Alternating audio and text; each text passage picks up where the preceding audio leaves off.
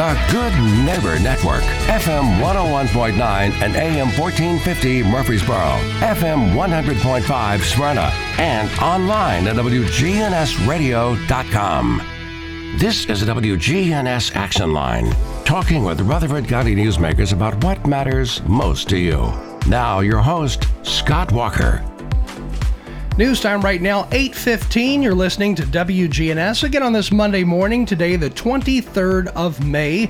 And in studio with us, we have James Evans from the Rutherford County School System. How are you this morning? I'm doing great. Thanks for having me this morning. Yeah, it's a uh, one of those end of the year times where kids are probably a little more excited than usual about school. Yeah, my youngest kids this morning were a little bummed because it's raining or it's kind of rainy outside, and it's supposed to be field day for them because they've been looking forward to it all week. But um, all weekend. But but I, when I got to school this morning, they were still setting things up. So I think they're still going to do it. It may be a little muddier than normal, but yeah. And then my oldest son, um, he's bummed that he's not in high school and, and still has to go to school this week. But uh, three more days, they're all they have that energy. They know summer's right around the corner. Now, high schoolers, if they have finished all their final exams and everything, most of them, I guess, for the most part, are out of school already, especially seniors. Right. If especially seniors, they're done because graduation's the last one was Friday. Uh, and so, you know, of course, seniors don't come back after graduation. And then others, if they are exempt from their exams or if they've completed their exams, uh, many times they don't have to come this week or they're only coming for just a few hours and then leaving. How many seniors go on to college that, that first semester, you know, directly after high school, they go on to college?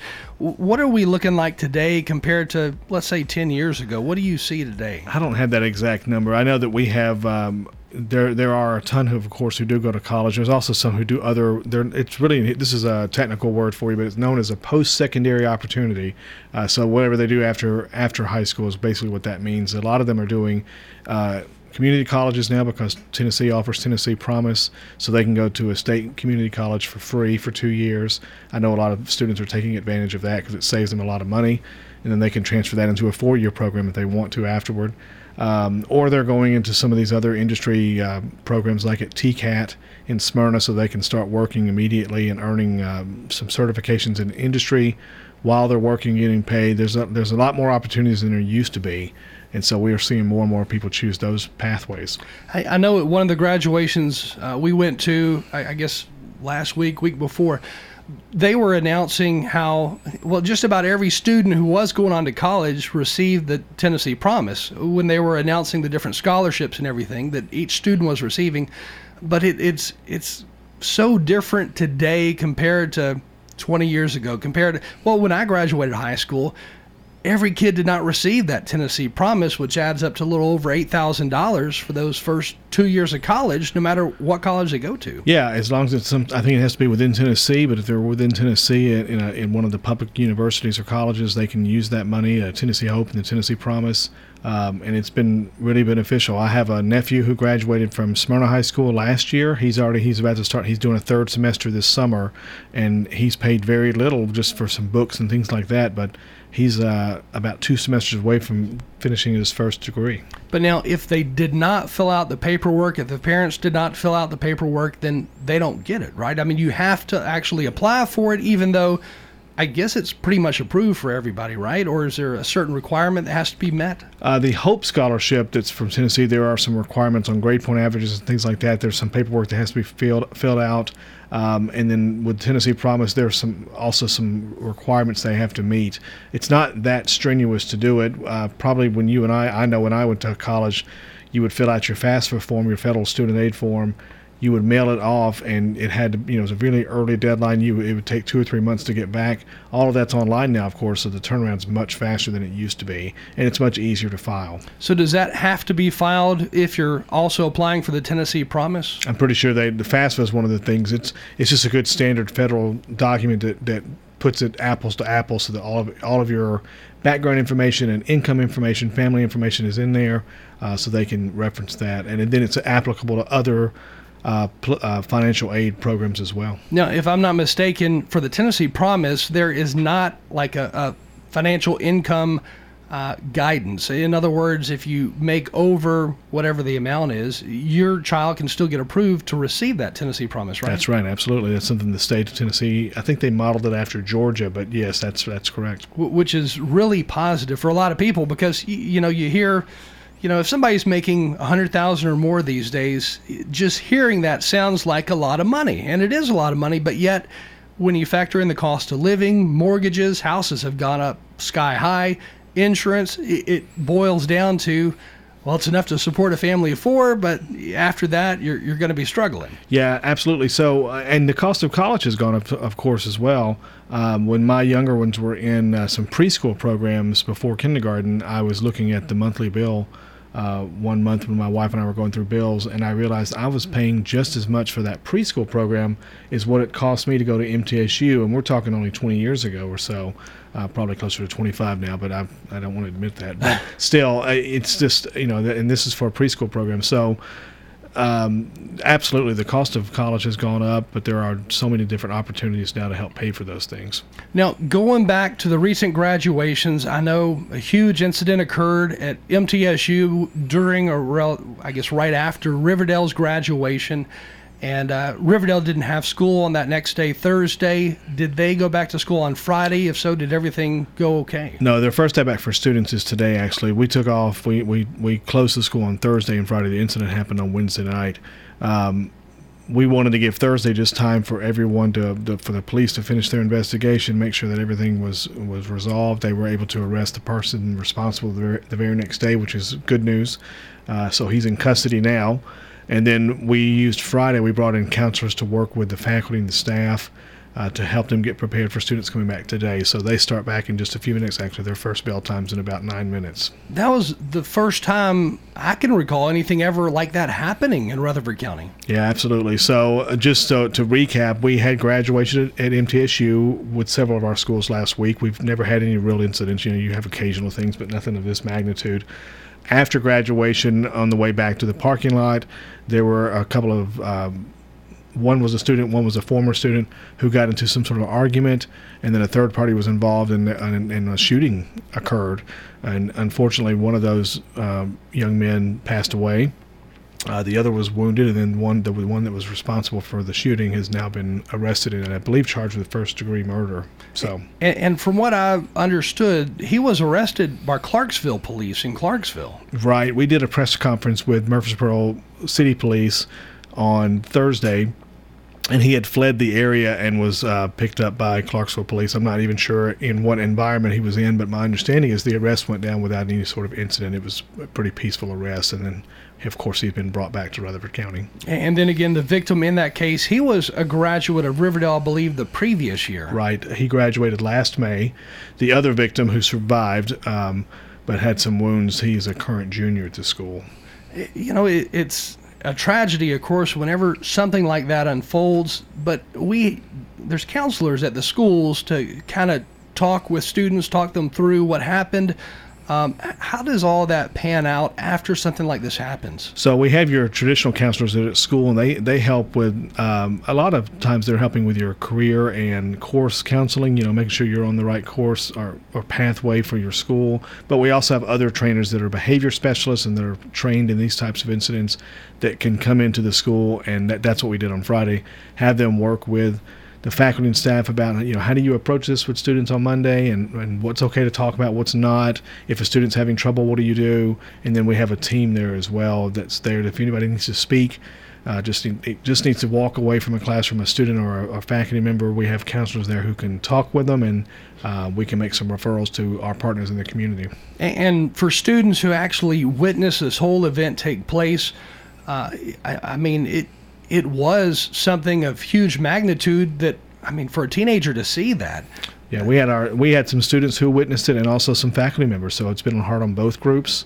Um, luckily, they all did their they did the, the training that they go through as far as you know how to how to um, shelter in place and those kinds of things.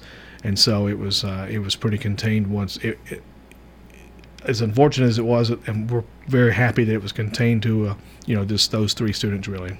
But still, it's something that you know you, you're just not expecting for Rutherford County. Yeah, sure. I was at home. I wasn't at graduation that night. Uh, somebody else at our department was in at the graduation, and I got the phone call. And you know, when you get a phone call at nine o'clock from your security person, that that's not going to be a good call.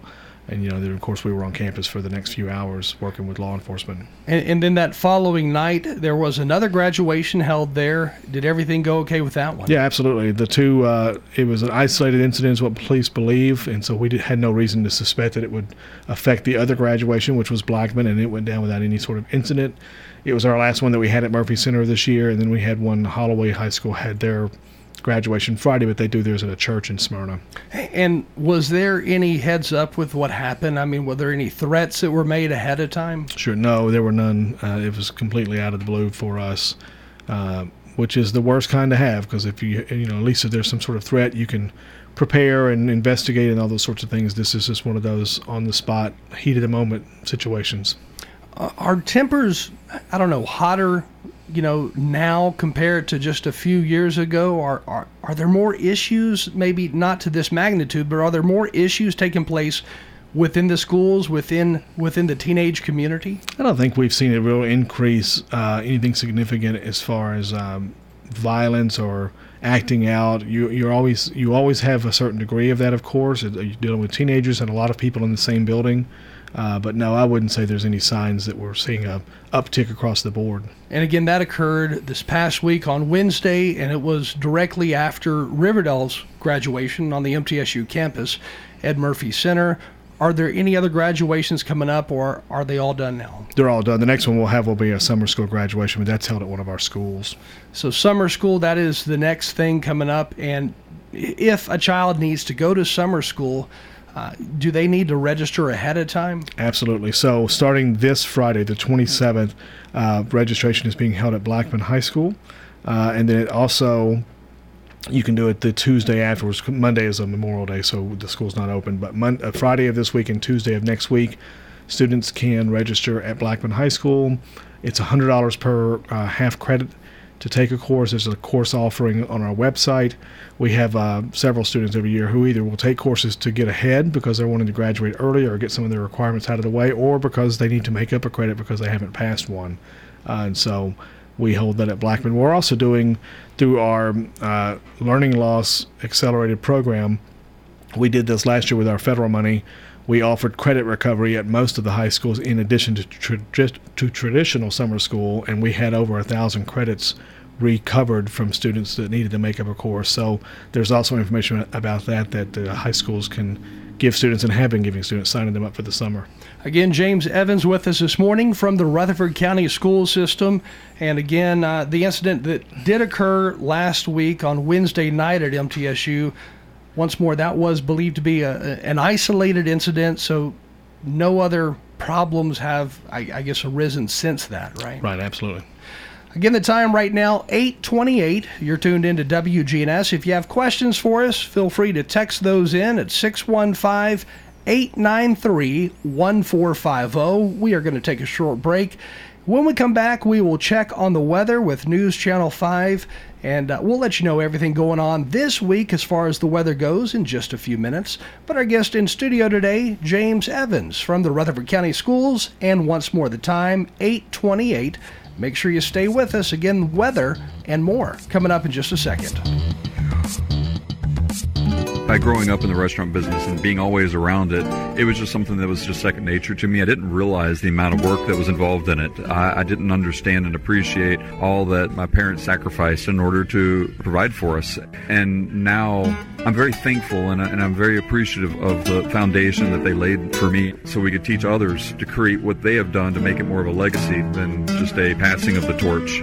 This is Peter Demos inviting you to enjoy a meal with our family at Demos's Restaurant come by our store, Music World and Drummer's Den. We're a full line music instrument store with well over 5,000 square feet, packed with great instruments in every category. In guitars, we're your local dealer for the two top acoustic guitar brands in the world, Martin and Taylor. We've got the best selection and prices anywhere in the state of Tennessee on these. This is Dave Kivenemy at Music World and Drummer's Den in Murfreesboro, 2762 South Church Street, across from Indian Hills Golf Course. The Action Line on FM 101.9 and AM 1450 Murfreesboro, FM 100.5 Smyrna, and streaming at WGNSradio.com. News time right now, 8:30. You're listening to WGNS, and we are now headed to Storm Tracker 5 meteorologist Bree Smith. Bree, good morning to you. Good morning. How you doing today? I am good. So, what is going on with the weather this week? It seems like it's super hot one day, and next day it's kind of cool out there. I know, right? It keeps my head on a swivel. So, uh, yeah, the roasting that we had last week, we're going to get a little bit of a break from it this week. So, daily rain chances that take us into Memorial Weekend, which I know my lawn was thrilled for. I hope everyone's lawn is getting a good drink this week. Um, but then we look to dry off just in time for Memorial Weekend. So, you know, a little bit of whiplash, but I hope it's a whiplash that most folks are kind of ready to get a little bit of a break from the roasting. Uh, and like I said, a little bit of help with the watering too. Yeah, the, the whole water thing is pretty important, especially if you want a green front yard, if you're growing vegetables out there, whatever it may be. But uh, you were out there at Batey Farms recently. How, how has this weather helped or hindered Batey Farms? Say the stuff that they're doing. At A, I had a great time over at Batey Farms. Their strawberries are looking plump and amazing right now. But, you know, there's such a large property there, and especially for Murfreesboro and our surrounding areas, especially the agriculture, the topography plays a big difference. I mean, I don't have to tell anybody that, but because we have such hilly areas, um, the lack of rainfall, the direct sun exposure, how the water runs off the land – I know over at Batey, um, he was telling me about this really amazing project that they're doing where they're actually able to do some like rainfall GPS mapping of the property and put it into a computer program to see where the water runs off, where the water sits the longest, you know, what has the fastest runoff rate, meaning that those plants would get the least amount of water. Um, and they're using that to kind of strategically um, modify how they plant, when they plant, what they plant, which is, when you think about it, it sounds like such a duh, but it's so important, especially with how much growth and, you know, you get new development, housing projects, and that affects runoff and, um, and what that means for neighboring soil, especially neighboring agriculture areas, is really remarkable. It's really cool stuff that they're leading. Again, with us this morning from Storm Tracker 5, Bree Smith. I'm I'm curious. You know, this summer is I, don't know. Are there any telltale signs of what the summer is going to look like as far as weather goes? You know, there's no big, there's no big like. Uh, typically, we look at global patterns to kind of see hmm, what kind of trend might be in place, like La Nina or El Nino, which has to do with uh, ocean atmospheric interactions. Um, and there aren't any big signals in place that would spell a specific kind of summer for us, but these early hot snaps have me thinking that we're headed towards a steamier one. I mean, last week and the week before, we were um, we nearly and or did broke records that we were setting in 2018, and 2018 was a really hot year for us. Doesn't mean that that would continue all summer long, but um, but that's what that's something I've kind of got my eye on in the corner, like okay, okay, what's going on here? Um, especially when you look at heat and you look at like flooding spells um, sometimes heat begets heat in the sense that if you start to get into a hot pattern, if you can't cool down and it, it kind of prevents some good rain intrusions, then the atmosphere just, it's called a positive feedback cycle. It sort of perpetuates itself. If we can't cool off enough overnight, then it's just a head start to heat up again the next day. And so you start to see these patterns almost birth themselves. So it'll be interesting to see how June starts to unfold, as we, even just the tropical influences that we're already starting to see. There was a little tropical influence that came on shore in Alabama last night. That's why we're cloudy and cool today. Um, so we'll, we're keeping an eye on it. Keep, like I said, it keeps our head on a swivel. That's right. Again, Bree yeah. Smith from Storm Tracker 5 on air with us right now. I, I got to ask, is your middle name really Sunshine? It is. It is. Listen, how, how fortuitous was that, right? That's funny. Couldn't so, have grown up to be anything else but a meteorologist. That's right. You were destined to become one, weren't you? Yeah, I do. I do. I love it. So it keeps me busy. As we close out this morning, again, what are we looking at for this week? So this week, um, some relief, hopefully from folks that were sweating. I know some some just love it hot, but for those that weren't quite ready for that belly of the beast summer heat, it's going to be a little bit better this week with daily rain chances. Although it's not going to rain all day long every day, Today we're topping out around 70. Tomorrow we'll be back in the mid 80s. couple strong storms Wednesday. Not overly worried about it. Just some gusty wind possible. And then otherwise, we'll just keep it 70s, 80s for the rest of the week, drying off and starting to cook a little bit for Memorial Day, which I think most folks are excited about. Unofficial start of summer. Crank the hose, hit the lake, Definitely. fire up the grill. Yeah, whatever, whatever, whatever your favorite summer thing is. I think the weekend's going to be perfect for that. And, but nice and cool today, so that's perfect. Yes, yes. It makes Monday a little hard. Makes you want to just roll over and hit snooze. That's right. But, Bree but Smith better that us. than cooking. That, definitely. Bree Smith with us. And Bree, if anybody wants to see any of your uh, forecast online, they can just go to, I guess, newschannel5.com or you're on social media too, right? Yeah, I do. I do a bunch of um, kind of daily fun little forecast videos as well, just to make little easy nuggets. So you can find me on Instagram and TikTok and Facebook and Twitter, and of course News Channel Five on air and NewsChannel5.com. We try to we try to make it easy to find us in all the places. Easy enough. Well, Bree, thanks Yeah. for joining us this morning. Thank you so much. You have a great day today. You too. Again, Storm Tracker 5 meteorologist Bree Smith, again from News Channel 5. Right now the time 8:36. We now head back to James Evans who is in studio with us this morning from the Rutherford County School System. And the big thing going on right now for the county schools, of course, the director for Rutherford County, the director of the Rutherford County School System, the search. Yeah, absolutely. So, uh, our school board has called a special called meeting um, for this afternoon at 3 p.m. It's it's going to be live streamed and televised, and a, a recording, of course, is available on YouTube af- afterwards. Uh, but they are going to consider three of the people that they interviewed last Thursday, and those three candidates are Dr. Andrea Anthony. She's our current assistant superintendent for human resources and student services. Uh, Dr. John Ash, who is the principal of Central Magnet School, which has been ranked the best school in the state of Tennessee, and it's in the uh, it's the seventh best high school in the country uh, third best magnet school in the country. So a very, uh, very award-winning school. And then Dr. James Sullivan, some people will call him Jimmy, Dr. Jimmy Sullivan. He's our current assistant superintendent for curriculum and instruction. So three very uh, qualified candidates that both or all three did great interviews uh, Thursday. The board is going to consider those today. And of course, uh, you know, Central Magnet, it, it's been named in USA Today, it's been named in Newsweek. I, I mean, it has won a lot of top awards, if you would, being placed, what, number three, number two sometimes across the country. Yeah, absolutely. So some will say, you know, it's a magnet school, so they have an unfair advantage. But even among magnet schools, U.S. News and World Reports just a few weeks ago named them the third best in the country. So, uh, you know, if you if you're comparing apples to apples, they are just a tremendous school.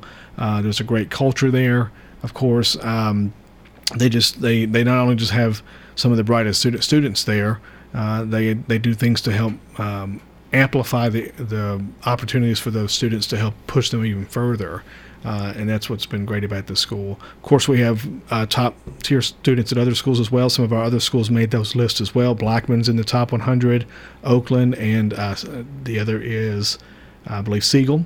Those three schools made the top 100 list for U.S. News and World Report. So we're fortunate in this county to have a lot of great offerings. So, with the director of schools search, I, I know the first meeting was televised, or not televised, but it was on YouTube Live. You're able to watch it, and then uh, this another another one coming up is going to be as well live. But how many did they originally narrow the list down to as far as picking the number of people, the number of candidates they're going to interview? Sure. So they had seven who applied for the position, and they had hired the Tennessee School Boards Association and given them some criteria to help screen some of those candidates and bring back who they thought were the three top top ones that the board should interview. So they took it from seven to three. Of course, the board always has the option to look at any of those candidates who applied. Um, and one of our other local applicants is, is Dr. Clark Blair, who's at McFadden, and he's a great principal too. So he's also one of those seven finalists. But they've interviewed three so far, and there's a good chance they're going to vote on something today. Uh, that's why they've called for this meeting because they're trying to um, appoint someone who can start July 1st, and they want a transition time to work with the current director because there's, there's, a lot of keys that have to be handed over when you're when you're changing uh, leadership on a district as large as ours. You know, for a parent outside looking in, it seems like that PhD, having the doctor in front of your name, that's a big thing because of the fact we're talking about education here. Yeah, sure. Uh, now, our past three directors have not had that. Uh, Mr. Gill did not have a doctorate. Uh, Mr. Odom did not, and then Mr. Spurlock did not. Uh, so th- there's a debate about whether or not the doctorate is a requirement or not. But it's one of those things the board said they prefer to have that doctorate because, like you said, we're in the business of education, and we want someone who's gone through every level of their degree and is at the top of their degree uh, and then of course with the uh, applicable experience as well. So again, this upcoming meeting, wh- when is that going to be? What time? That's today at 3 p.m. Uh, it'll be live live streamed. We work really closely with Channel 19, which is the county's television department, and they they broadcast that. Uh, well, I say Channel 19, but it's really Rutherford County Television is the name of the department. But on Comcast, if you're a Comcast subscriber, Xfinity, it's on uh, channel 19. It's one of those government access channels, but it's also streaming online, uh, which is one of our most popular ways that people view it. And then we uh, that's through YouTube. And then that way, it's also archived there as well. So if you can't watch it live, you can always watch it delayed later at your own time. So it's uh, you know we have our own streaming service basically. So are the candidates the the top three candidates so far that it's been narrowed down to? Are they going to be there and interviewed again during this meeting today? So they did interviews on Thursday all day, and then had an opportunity in the in the afternoon after the interviews were over to call any of those candidates back to ask any follow up questions. So I'm not expecting any more interviews today, that because they had a all day event for that on Thursday. Uh, I would expect the three of them would be there. So if there is some sort of offer made, but it, I, I haven't spoken to them to know for sure that they're coming, uh, they could be watching as well. But I typically the candidates would be there if there's a potential vote. And this is a big undertaking because if I recall, this is what only the the fourth director of schools to be hired over the last well since maybe what 2006 or so.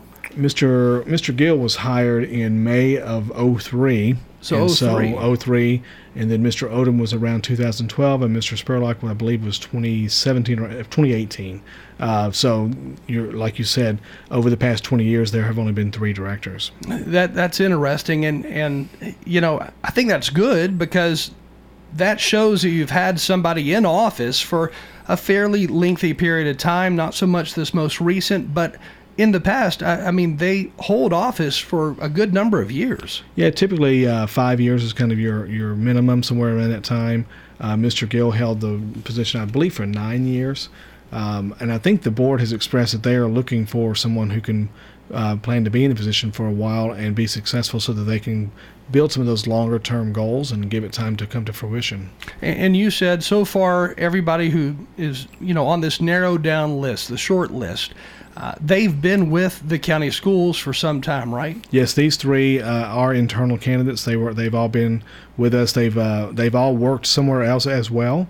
Uh, I know that Dr. Anthony has worked in Williamson County. She was a principal there, an award-winning principal. Uh, Dr. Ash has worked. he said at Brentwood before. And then uh, Dr. Sullivan has worked in Bedford County as, as well as working here. So it's always good to have some exposure to other districts too so that you can have that comparison. Any ideas on what they're going to highlight the most during this upcoming meeting at 3 o'clock? Uh, I think that there'll be debate about the three candidates, and then um, it, I wish I could predict it, but I really can't as far as how they will to make the decision, but it'll all be public, which is the way we want it to be so that everyone can see the process and be transparent.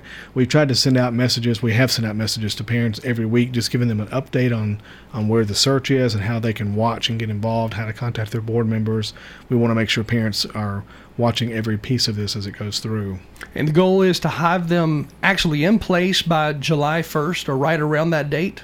Uh, was so the current director, Mr. Spurlock, he will vacate the position June 30th. That's the end of his contract, and so the next person takes over July 1st. So probably what would happen if they hire someone soon would be that they would work with Mr. Spurlock over the month of June just to transition, uh, make some hiring decisions, things like that. We have four principal jobs that are currently uh, vacant for next year, and they'll be hiring principals for those. So all those kinds of things have to be done during the summer to get ready for the school year, which comes very quickly. You would think that two months is a lot of time to plan it's it just it feels like a matter of days sometimes to, to close out one year and start the next one. And when you talk about being the leader of the county school system in Rutherford County, this is a very fast growing county. So they're going to be over, you know, upcoming school builds. They're going to be over, you know, the growth of our system. And, and we're talking about a lot of growth to come. So, just to put this in perspective, one of the candidates mentioned that we have grown by about 2,100 students in the last year.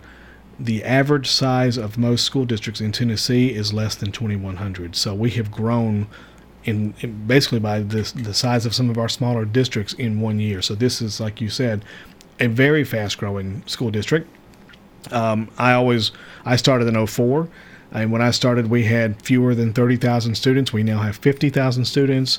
Uh, we had uh, somewhere in the neighborhood of 30 schools. We now have 50 schools. I mean, it is growing rapidly. I, I was at a national conference once, was sitting beside a director of schools, and we were talking. He was from Wisconsin, somewhere in Wisconsin. And uh, he said, How large is your district? And I said, Well, let me ask you, how large is your district? And he goes, Well, I have uh, 1,800 kids in three schools. And he said, "How about yours?" I said, "Our high schools are 2,000 kid, are 2,000 students each, and we have 12 of those. The larger high schools we have about 10. So it just amazing the scale and scope that we're dealing with. Uh, it's it's a very large operation. You know, it, it's interesting because Rutherford County, of course, a fast-growing county, obviously. But when you look at our school system, then compare it to some other larger cities, larger areas across the country, those larger areas you know, they, they may have their school district broken down into three, four, five different districts. So it's not just one serving an entire county. So ours seems to be a little different than some of the other states with, with larger cities and, you know, a lot more students overall, but right. yet we have one district. That's got to be tough. Well, you know, we've got Murfreesboro City Schools, and they do a great job. So that, that helps some with the elementary side of things. Um, we have a number of private schools that have come on board, and they they've grown as well. You know, you'll you know, it didn't used to be that we had, but maybe one or two in the county. I think we're around four or five now, and they're they're all doing well. Uh, so uh, you're going to see things continue to change and evolve. It's just as we grow, we're getting a lot of people who are moving to the area because of the industry that are from other parts of the country. And you know they they had some ideas too about structure and ways of doing things. And so all that's going to affect our school district of course moving forward. And that's just part of the evolution of this this community and this middle tennessee growing so quickly. You know I, if I recall correctly, when I was in high school, the only private schools we had were MTCS and, and Franklin Road, and then, of course, Webb School, which is in Bell Buckle, but you have a lot of students from Murfreesboro who go there but now it, the landscape is totally different. Yeah, you've got uh, you've got of course St. Rose is a is a popular private school here now over at the Catholic Church. Uh, PCA is a popular private school here. There's some others that are uh, starting in the Smyrna and La Vergne area, we've been told, and so and then charter schools are being mentioned more and more. Uh, this county's been approved for one charter school by the state, and there are a couple of others that are in the process of being reviewed. So, I think that's the things you're going to see. That's one of the pieces of is that evolution uh, as we continue to grow. And that's not necessarily a bad thing. We need to um, have some fresh ideas and those kinds of things to uh, make sure that we are doing what's best for our students. Now, the summer period, that's a time where some folks decide, you know, now's the time for me to move. And if they're moving to Rutherford County, that means increased student populations, of course. But how do you prepare for that unknown? Because we are definitely going to have an unknown number of folks moving to Rutherford County over the summer and their kids are going to be starting a brand new school year soon. Well, it's not completely unknown. We have gotten good at uh, of being flexible and, and, adapting, of course. But we always we also we have an enrollment planner forecaster who works with our cities uh, in um, the county to look at building permits and the number of sales going on. So we have some idea. We review that often of how many new homes are being built and those sorts of things, uh, and so that helps quite a bit and it used to be that you would see most of your moves happening during the summer, but that's it's happening all year long now. We have students moving in in February and October, and they just go ahead and typically will switch and enroll in school. And so we we do have a big growth number in August every year, but then we continue growing throughout the school year. And so our schools have gotten just accustomed to accommodating. They know when that student comes to the door, but they know exactly what to do and to get them enrolled. And we also have a full time virtual school here in Rutherford County, which I guess was created, what, a year ago or so? Yeah, so uh, I think some people thought we created it because of COVID, but it was already in the planning phases. I think that COVID maybe accelerated those plans some, but we opened our first um, uh, completely virtual school last school year. Uh, and then this year, um, it, it it had 450 students, so it is growing already, and they're aiming to grow it even more next year. So it's a completely online virtual experience, uh, but they do offer some things like clubs and athletics. They're starting to do do those things, and they're doing some uh, throughout the year. Some times where students actually meet up in person and have some events and activities just to bond as a school. Uh, but it's doing very well. So, when a child is enrolling in the virtual school program, this is not like uh, when kids were sent home because of COVID, where you know they're they're following up with teachers online, you know, getting uh, different work that they have to be that has to get done. They're getting that done by way of email. It, it's totally different from that. We're talking about real classes and everything online. Absolutely, and so it's it's not just uh, given assignments and then you you pop in and meet with the teacher for a few minutes. It is online lessons and those sorts of things. It's just in a virtual setting. Uh, it covers grades three through twelve. We've expanded that to include those elementary grades, and we've had great feedback from the program. Just uh, it works. Some we have some students who are um, very busy students. They are young people who we had one that's an ice skater that tours around, and so the virtual school is just a good fit for her. And then there are some who are just traditional, and, they but they want to do it from an from an at home environment with their parents. Um, and it works well. And and as far as our growth, it helps take some pressure off because it's you know that's 450 students who would be occupying a, a physical classroom, and so that's those little things are helping chip away at some of those needs that we have as well. But we have a lot of needs still. If somebody just moved to our area, how do they go about signing up their child for the virtual school if you know that's the direction they want to head. Yeah, all they need to do is go to the school's website. It's, you can Google it, it pops right up, or you can go to our site and it links to it. Uh, but they, it shows you how to apply, what those timelines and deadlines are to get ready for the next year. And there's a, an approval process that's a little different, I think, from the regular in-school student. Yeah, you have to make sure the school has to kind of verify. They have some ways of doing that through some questioning and just the application process. But want to make sure it's someone who understands that it's it is really a, you've got to be a motivated accountable student who's going to stay on top of things and the parents have to do as well because they are working from home and that does not that's not always a good fit for some students some students require more structure than that they need to know when the bell rings, I move to this classroom and so on. So they want to make sure they are getting the type of student that can work in that type of environment to be successful because we don't want to see them fall behind.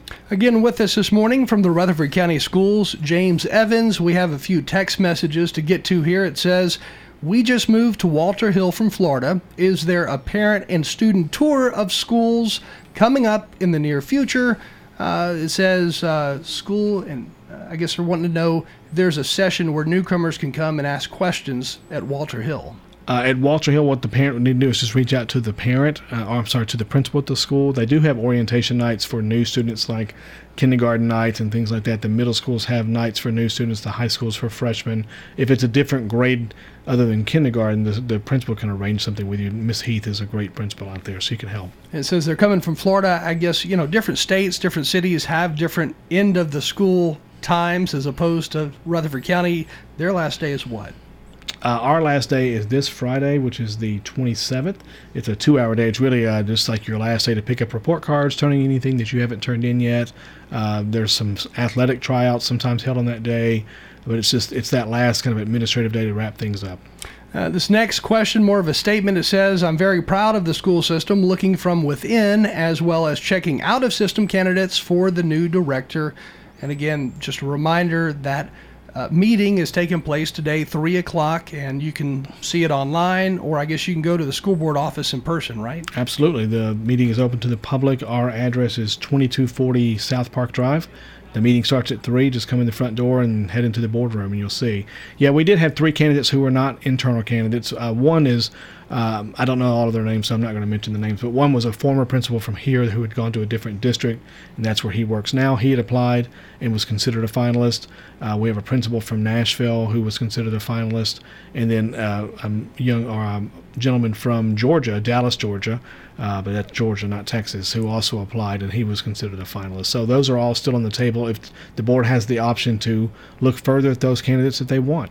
Now, does the county require that whoever is that new director live within the county once they get that position, or could they let's say they live in Nashville already? So the way that it works is that the board will extend a contract offer to the director of schools, and those types of items are things in the contract that can either be added by the board or negotiated in or out by the candidate with the board uh, when they're when they're finalizing the contract. So it depends.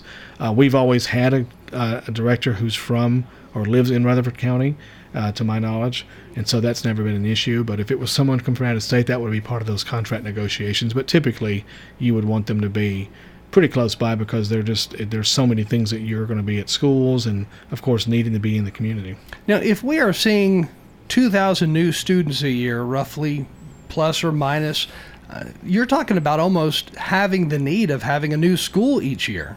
Yeah, that's that's the. Um, we would need to build at least one school a year to catch up. Of course, that's not very realistic because of the cost. So, one of the strategies we do is that we work with the county commission to not only open new schools, but also do additions to existing schools. And so, one of the things that the board is looking at now is that they have a plan to add on to five different high schools over the next two to three years. Uh, and so, that would include Riverdale, Smyrna, Oakland, Blackman, and I'm leaving one out there. But there's uh, I know there's five schools that they're looking at adding additions to. Are we? Are I guess is there any land that is currently owned by the county where they're definitely going to build a school on in the years to come? We own land in Walter Hill that can house a middle school and a high school potentially. That's what it's intended for. We have some land out at Whitworth Buchanan Middle School, which there's room there to build a high school if we need one there. And then we have some land at Plainview to um, build at least a middle school there um, when the time comes. It, it's it's all about our timing. So we like to. It's hard to find land at an affordable price, as people know it's getting harder. And so when our board buys land, it, it tries to buy more than it needs so that it can have room for additional schools. We are desperately looking for schools in the 840 96 Veterans Parkway area.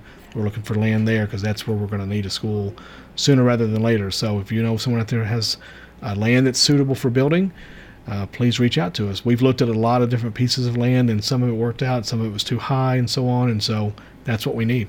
For students who live in the Lascassas and the Walter Hill area who are in high school or going into high school, what high schools do they go to? Because there's not specifically a high school in Walter Hill or Lascassas. Those two would either go to Oakland or Siegel, just depending on where they're on the zoning. Uh, those are the two schools that fit, that that uh, serve those areas. Uh, there, we do have land, like I said, available in Walter Hill now that we can build a high school there, and may need to eventually. That's what it's that's what it's there for, a middle school and a high school that's closer to Walter Hill Elementary School. It's just down 231 from there. And I guess if you had a high school in Walter Hill, that would also be closer for those who live in Lascassas as well. Potentially, absolutely. So you know, Lascassas doesn't feel as far as it used to be, just like Rockvale is feels like it's just barely outside of Murfreesboro. The city's growing so much. It is. It's pretty wild how fast it's growing. But you know, the fastest growing areas, like you were saying, that Blackman area, and really 231 South, that area is developing like crazy. Yeah, the the 24 corridor. So that includes 99, 231, uh, Veterans Parkway, all those things, because people want that access to be able to get to Nashville. Uh, that that whole area up and down 24 is growing rapidly. Um, and I know we're getting ready to wrap up, and I want to. Uh, there's a very popular program in the summer that I want to make sure that we know that people know about. But it's our summer food program that's federally funded. It's, it does not cost the local government uh, anything, but it offers free food for any child uh, 18 or under. That includes 18. Uh, whether they're in school here or not, whether they're uh, two years old or four years old. Uh, there's food, there's breakfast and lunch offered at a variety of locations all summer long, Monday through Friday. It's absolutely free. There's also uh, adults can buy food there for a small fee, but it's funded through the USDA. Uh, there's a list of all those sites on our website. Uh, I know the city has a program too that they use with their bus system, their their their uh, chow bus.